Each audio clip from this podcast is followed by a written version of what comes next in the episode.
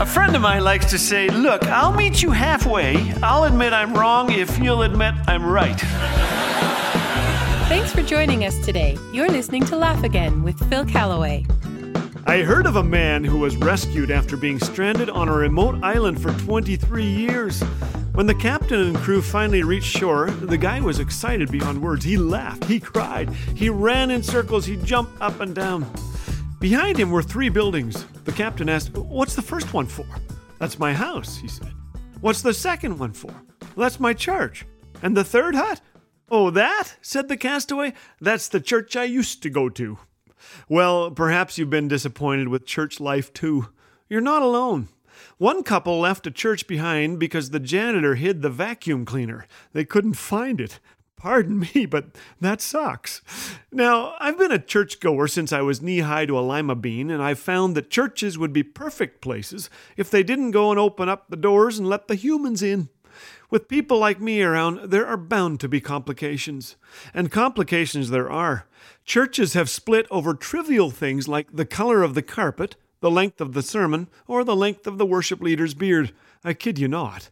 My son Steve, who led worship for years, was approached by an unhappy congregant who berated him for allowing a drummer on the platform.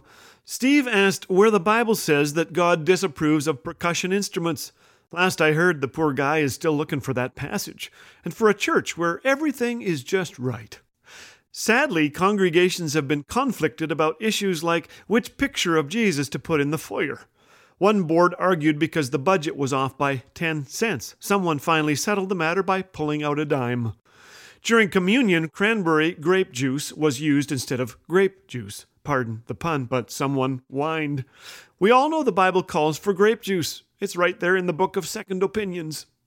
Members of one church left when a stronger blend of coffee was introduced. Maybe they started the first church decaffeinated. I hope not. The Great Potluck War of 1983 took place when parishioners asked that the term potluck be abandoned in favor of pot blessing.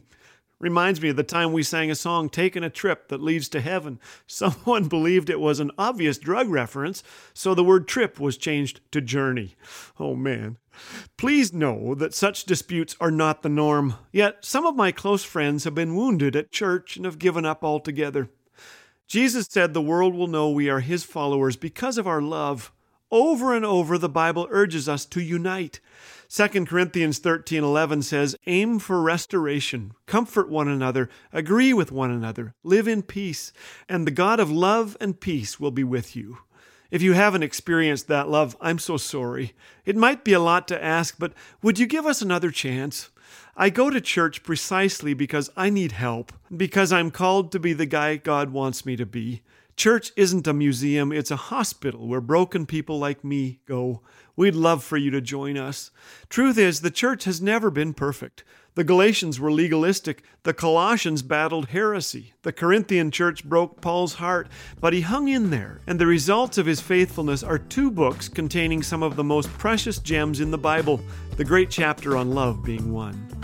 Maybe God wants us to grow through adversity and to trust that He is creating something amazing where we see only a mess. We Christians will disappoint one another. Let's fix our eyes on Jesus, the only sinless one.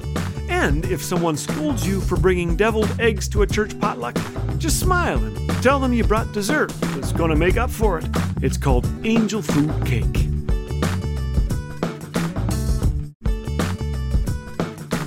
Hey, it's Phil. This month I want to send you as our gift my newest Laugh Again kids book, Creation's Awesome Critters. Discover the many amazing critters only God could have imagined. Every chapter is illustrated and contains activities, jokes, and Bible verses. So get your copy today. Call us at 1 800 663 2425 or visit laughagain.ca. Laugh Again Truth, bringing laughter to life.